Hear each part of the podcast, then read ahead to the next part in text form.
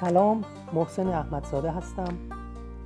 بعد از ترجمه داستانی از الکساندر پوشکین نویسنده روسی به نام دختر روستایی با کمک چند تن از دوستان این داستان را در چند قسمت به صورت پادکست درآوردم. امیدواریم از این پادکست ها لذت ببرید.